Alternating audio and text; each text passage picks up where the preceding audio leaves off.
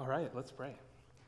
Father, Son, and Holy Spirit, we um, welcome your presence into this place, Lord. We know that you go before us, um, that you are already here, and I pray that we would be aware of your presence this morning. And Lord, that we would take steps to grow in our understanding of the kingdom of heaven, the kingdom of God, this, this thing, this reality that you desire to see here on this earth as it is in heaven. And so, Lord, this morning, would you move in us and meet us where we're at? We pray this in Jesus' name. Amen.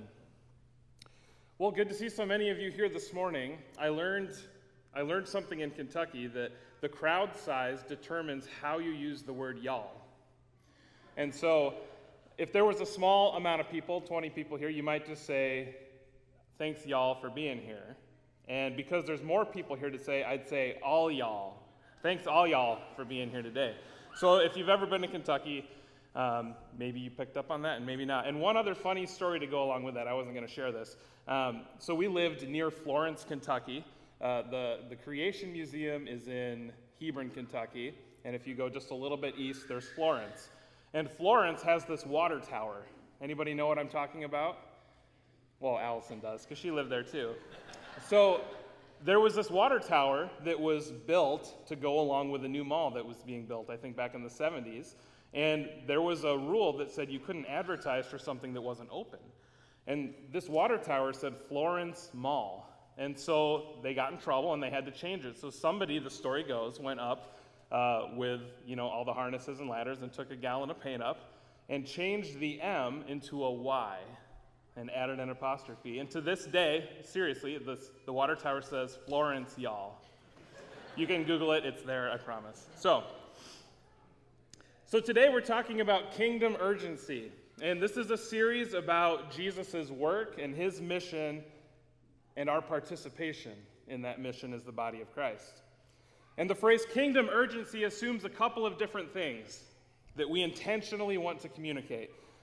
First of all, the kingdom of God is a real and observable thing. This isn't just a philosophy, this isn't just a theory, this isn't something that is only in the abstract, right? The kingdom of God is real and observable. We don't observe everything that's going on in the kingdom of God because we are not God. God does things in other places that we don't see, He does things in hearts that we don't see. But there are many things in God's kingdom, there is evidence of God's kingdom that we get to see and observe.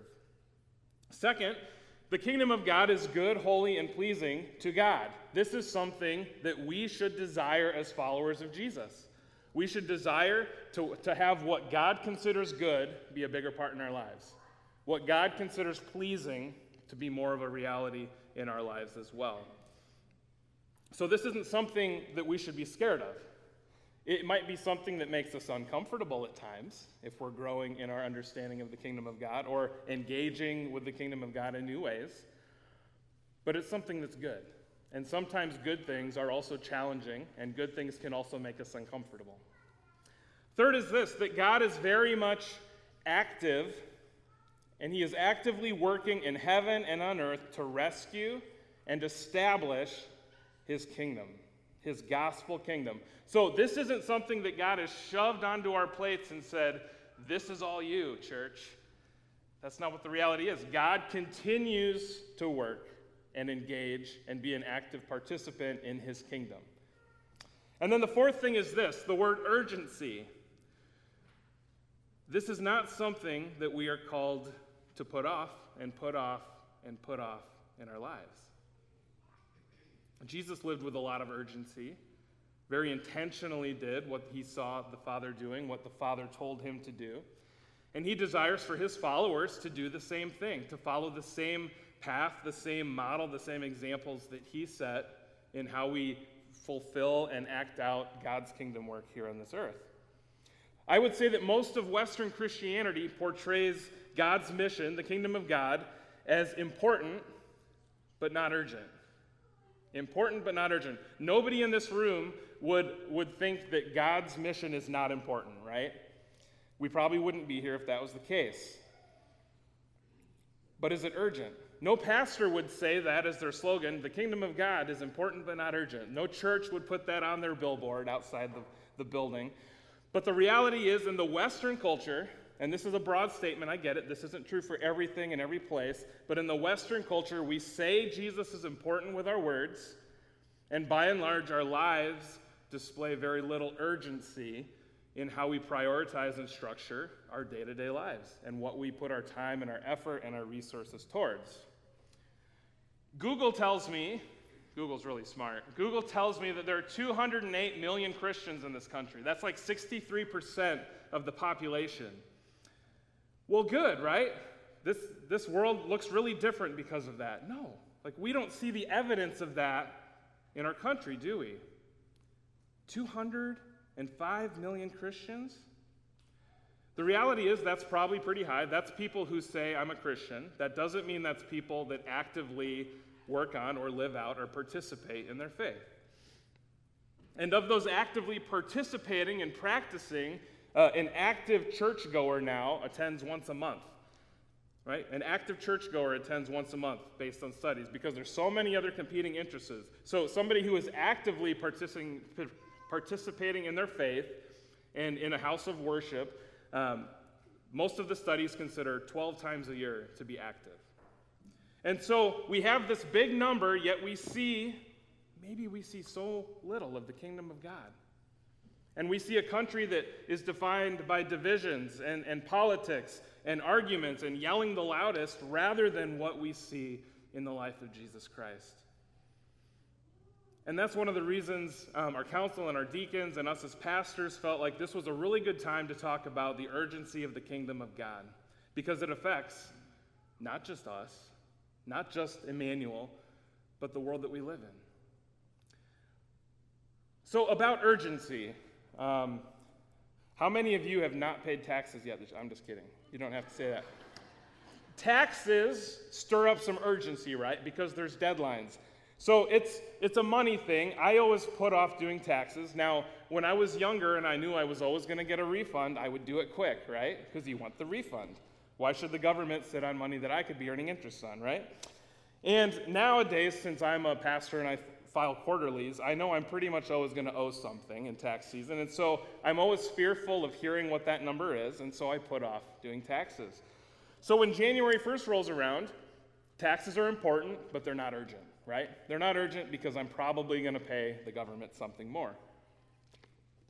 And in about March 15th, I think to myself, oh, if I forget this for a couple more weeks, I could be in trouble.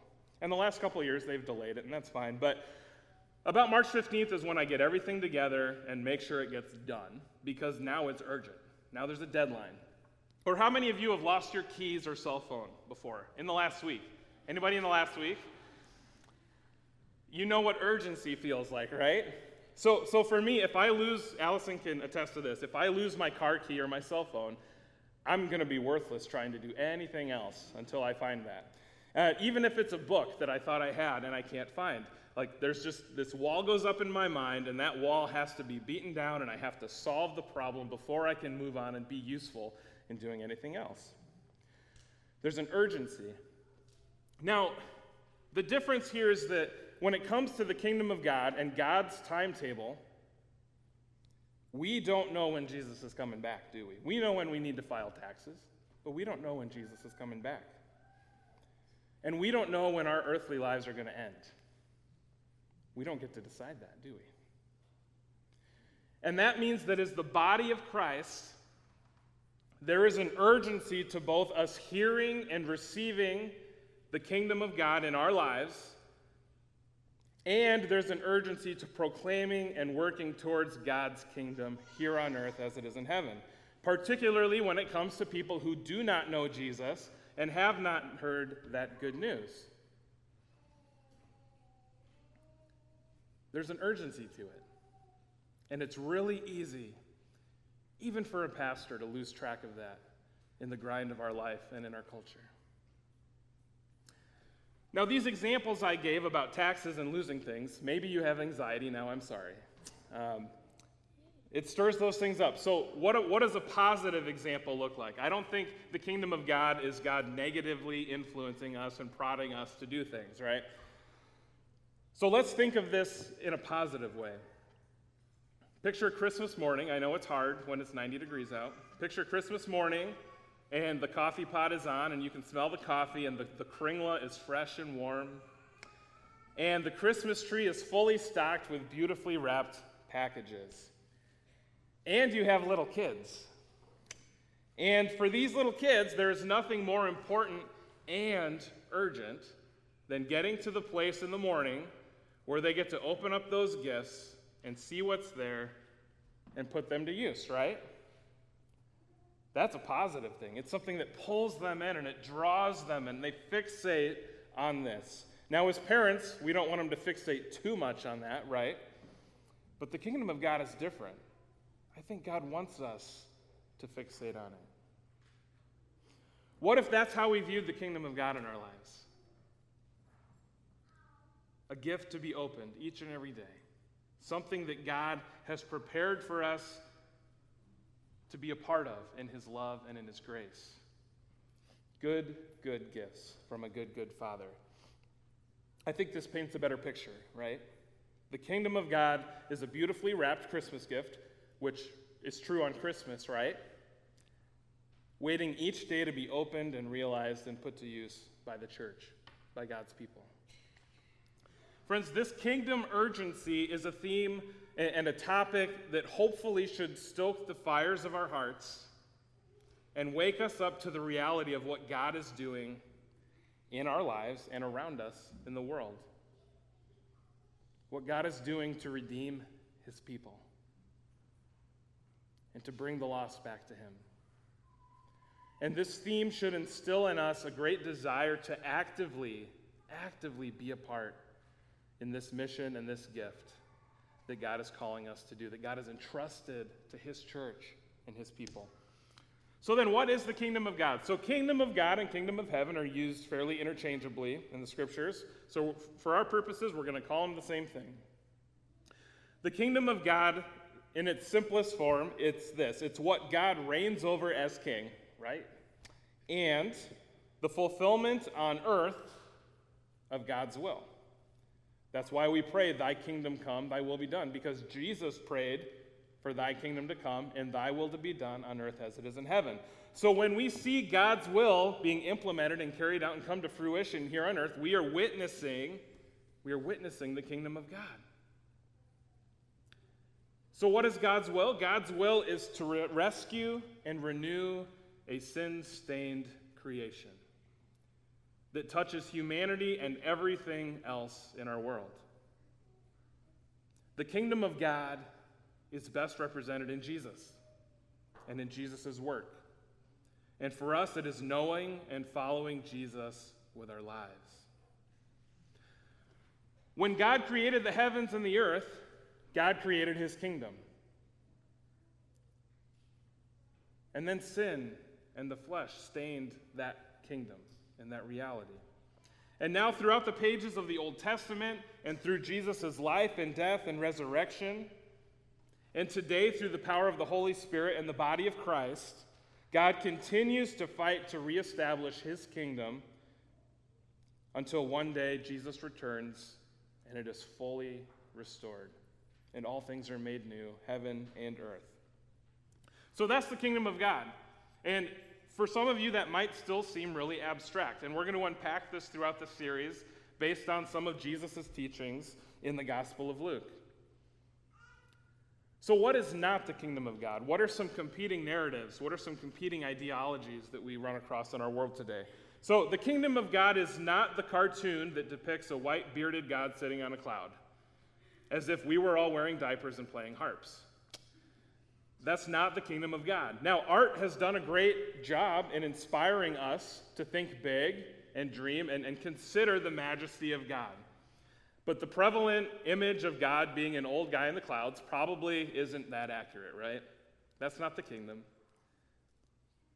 The kingdom of God is not the naive dream that somehow, through just more education and more time, we can teach and learn sin out of the world and, and, attain some utopia, right? That's not the kingdom of God. The kingdom of God is not the vague notion of some nameless divine spark helping us to all be the best version of ourselves. That's not the kingdom of God because we know God has a name. And the kingdom of God is not a political dream that says if we could just vote the bad guys out of office and get the good guys in, we get to live in a righteous world. That is also not the kingdom of God. The kingdom of God is Jesus. And we've been given and entrusted an incredible picture of that in the Gospels. The kingdom of God is what Jesus did, and what he's doing, and what he's going to do. And that's the kingdom of God, and that's why we want to know him more and follow him. Author and pastor Mark Driscoll writes this He says, The kingdom is both a journey and a destination, both a rescue operation in this broken world and a perfect outcome in the new heaven and earth to come, both already started and not yet finished. And friends, when we dig into God's word, when we dig into Jesus' teachings and his life and the power of the Holy Spirit, we will experience more of the kingdom of God in our lives. And that means the people and places around us in our lives will also experience more of the kingdom of God because we are there. Our text this morning from Luke talks about John the Baptist and preparing the way. And the role that God called John the Baptist to in preparing the way. is a rather unique role, right? Now, Luke puts John in the region around the Jordan. Now, many of us, when we think of biblical times, we maybe picture something, some vast, expansive territory, right?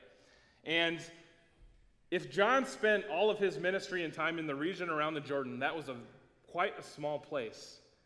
Um, I didn't measure it, but think of, think of maybe Radcliffe over to Jewell, down to Boone, maybe down to Huxley, and then circle back up around. We're not talking about a huge area. We think of a herald, somebody preparing the way, going from village to village to village, but that isn't how it was with John the Baptist. He was out in the wilderness, and for the most part, the Bible tells us people are actually coming to him to hear what he has to say and to listen to his teaching. And John brings this rather apocalyptic message to those who come to hear him preach. Picking up in verse 7, he said, Therefore, to the crowds that came out to be baptized by him, You brood of vipers, who warned you to flee from the wrath to come? Bear fruits in keeping with repentance, and do not begin to say to yourselves, We have Abraham as our father. For I tell you, God is able from these stones to raise up children for Abraham. Even now, the axe is laid to the root of the trees. Every tree, therefore, that does not bear good fruit is cut down and thrown into the fire. People were flocking to him to hear this message, friends. Now, you know why some preachers maybe get doom and gloom from time to time. He calls them venomous snakes, and he says that being a child of Abraham means nothing if they aren't repenting and turning away from their sin. And John proclaims that everything that does not bear good fruit is going to be thrown into the fire. Quite the wake up call, right? Maybe people were flocking to the wilderness to hear him because nobody was willing to preach that message. Or maybe God anointed him and filled him with the Spirit for this time and place for this purpose. John the Baptist continues to offer an alternative. In verse 10, he says, The crowds asked him, What then shall we do? And he answered them, Whoever has two tunics is to share with him who has none, and whoever has food is to do likewise. Tax collectors also came to be baptized and said to him, Teacher, what shall we do? And he said to them, Collect no more than you are authorized to do.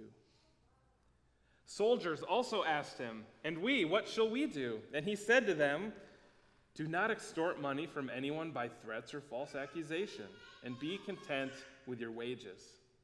So, John gives some specific admonition, some specific counsel to what repentance looks like. So, to everyone in the crowd, he says, Share with those in need. That's not a tough one to wrap our heads around, right?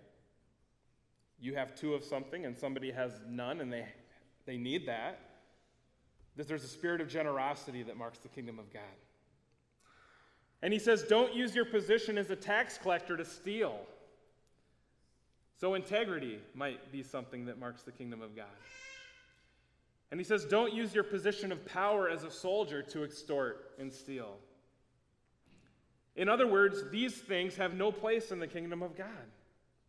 John is preparing the way for righteousness in the flesh, for the one who is righteous above all human standards in history. And that's Jesus. And our gospel passage today continues. They think this guy might be the Christ, John might be the one. And John the Baptist makes it clear that he is just a herald for the king to come. He is the one preparing the way, that he baptizes only with the water of the Jordan River, but the one who is to come after him is going to baptize with the Holy Spirit. Jesus' power and the kingdom of God are divinely commissioned and divinely empowered. What do I mean by that? God is the one instituting and bringing his kingdom, and he's the one empowering the church to participate and help those purposes. The kingdom of God is divinely commissioned and divinely empowered. And that's good for me because that takes, the pow- that takes all the weight off my shoulders of trying to somehow, in and of my own power and strength, bring about the kingdom of God in my life and around me. It is God supplying the power and the direction. And so the Gospel of Luke tells us that this is evident in Jesus' baptism. Just as the Father and the Word of the Spirit are, are there all the way back in the beginning of Genesis when God first creates his kingdom on earth, all three are present in the baptism of Jesus as well. In the voice from heaven, in the Son, and in the dove representing the Holy Spirit. And with that, we get to see this monumental shift. This is a big thing. This is like the pinnacle of scriptures, right? In the Gospels. The rescue is underway. God, through his Son, is calling his people and all people back to him to reestablish his good and his holy and his perfect kingdom on earth as it is in heaven. I hope that gives you a good introduction to why the kingdom is urgent and what the kingdom is. How can we experience more of the kingdom in our lives? I mentioned prioritizing things in our life, and I think that's really resonated with me over the last couple months. So, a few weeks back in our Romans series, it seemed good to bring Matthew 6:33 into one of my messages. And it's really fitting here. Matthew 6:33 says, "Seek first the kingdom of God and his righteousness, and all these things will be added unto you. In other words, seek Jesus and his work first, and everything else that matters will come and fall into place. Because we've prioritized our lives around the king of the kingdom that we want to see come more in our lives. So, how can we experience more of the kingdom of God? There's there's one thing, kind of a big thing, I want you to chew on in the coming weeks as we dig into this. Jesus' love is unconditional, but your participation in the work of the kingdom is optional. His love is unconditional, but your participation in his work is optional. I don't believe that Jesus is going to coerce or manipulate you into doing kingdom work here on earth but He wants us to. And He loves us so much. And He sets this gift in front of us as a positive motivator so that we can taste and see the glories and the riches of God as we carry out His work here on earth. He promises that if we seek first this kingdom, everything else that matters will be given unto us. Everything else will fall into place. And that doesn't mean the kingdom of God is always an easy thing. It doesn't mean what God calls us to do is always butterflies and puppy dogs. But everything that God calls us to do is worth it. Everything that He calls us to do in life is for His love and grace and gospel and kingdom. And so I can't think of any reason why we wouldn't want to be a part of that. So if you want to experience more of the kingdom of God in your life and in this place, I encourage you to take the time and the effort that it's going to take in the coming months to dig into Jesus' life and to learn what he has to say about the kingdom of God in the Gospel of Luke and in other scriptures. And ask God to open your eyes to this incredible gift. If you don't have the desire to open it, ask for the desire to open it. And I believe God will answer those prayers. Let's pray.